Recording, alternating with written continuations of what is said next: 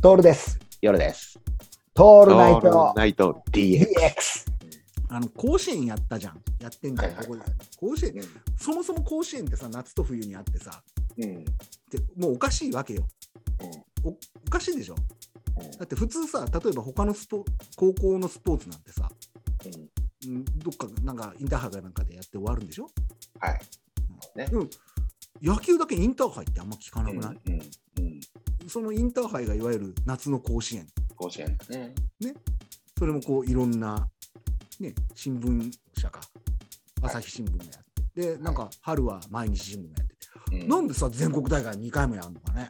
しかも同じ場所でしかも甲子園っていうさその恵まれてるよね。恵まれてるしさ注目されすぎだよね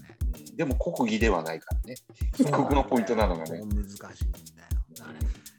大体からしてさそうやって考えるとさうんあのルールだって曖昧だしさ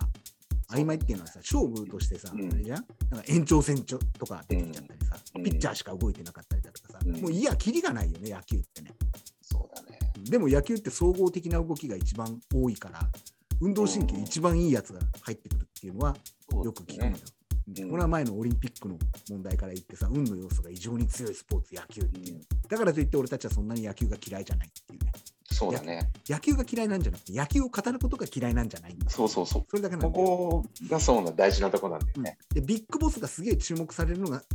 されるのを語るんじゃなくてビッグボスがなぜそうなっているかっていうことを分析するのが好きだったりするわけじゃん。そこが面白い、一番面白い最よ。高に面白い。だから、そうやって考えると、その延長線上、 延長線上っていうかさ、ある甲子園っていうのって、うん大人が楽しむだけのものだと思うんだよね。いや、本当にそうだよ。うん、子供たちにあそこで野球をやらせることによって、その子供たちがどうやって歩んでいくかも含めて、うんこう見ているわけじゃん。だからみんなが甲子園を見ることで分析家になれるのよ。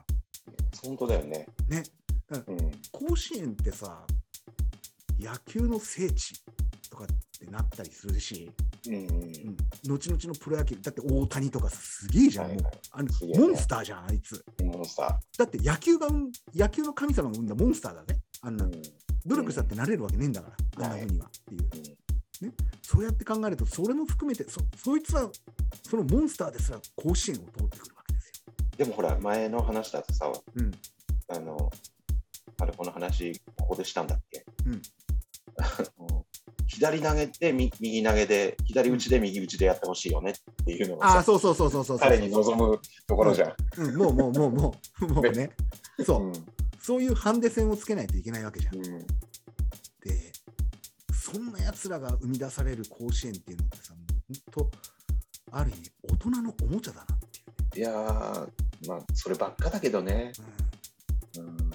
でこれ言っちゃうと今のフレーズもそうなんだけど大人のおもちゃ甲子園にならない見出しが大人のおもちゃ甲子園って言ったらさこのシリーズ続くね。続いちゃうよねこれ結局そうなのよこ甲子園について語るではなくて例えば YouTube の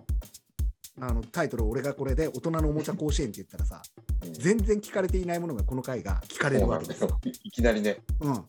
最初の方で野球のこと語ってんじゃんみたいな感じになってもう一気にみんな聞かなくなるわけだよね。大体からでしょ音しかないんだから。そうでそもう。タイトルで言ったら大人のおもちゃ甲子園間違えてないじゃん中身は。間違えてない。甲子園を熱く語って大人のおもちゃになってるよねっていうさ いうだけでしょ。でも大人のおもちゃっていう言葉自体もさパワーワードすぎちゃってさそうなんだよね。みんなそこに。ね期待するものがさどうなんだっつって。うんうん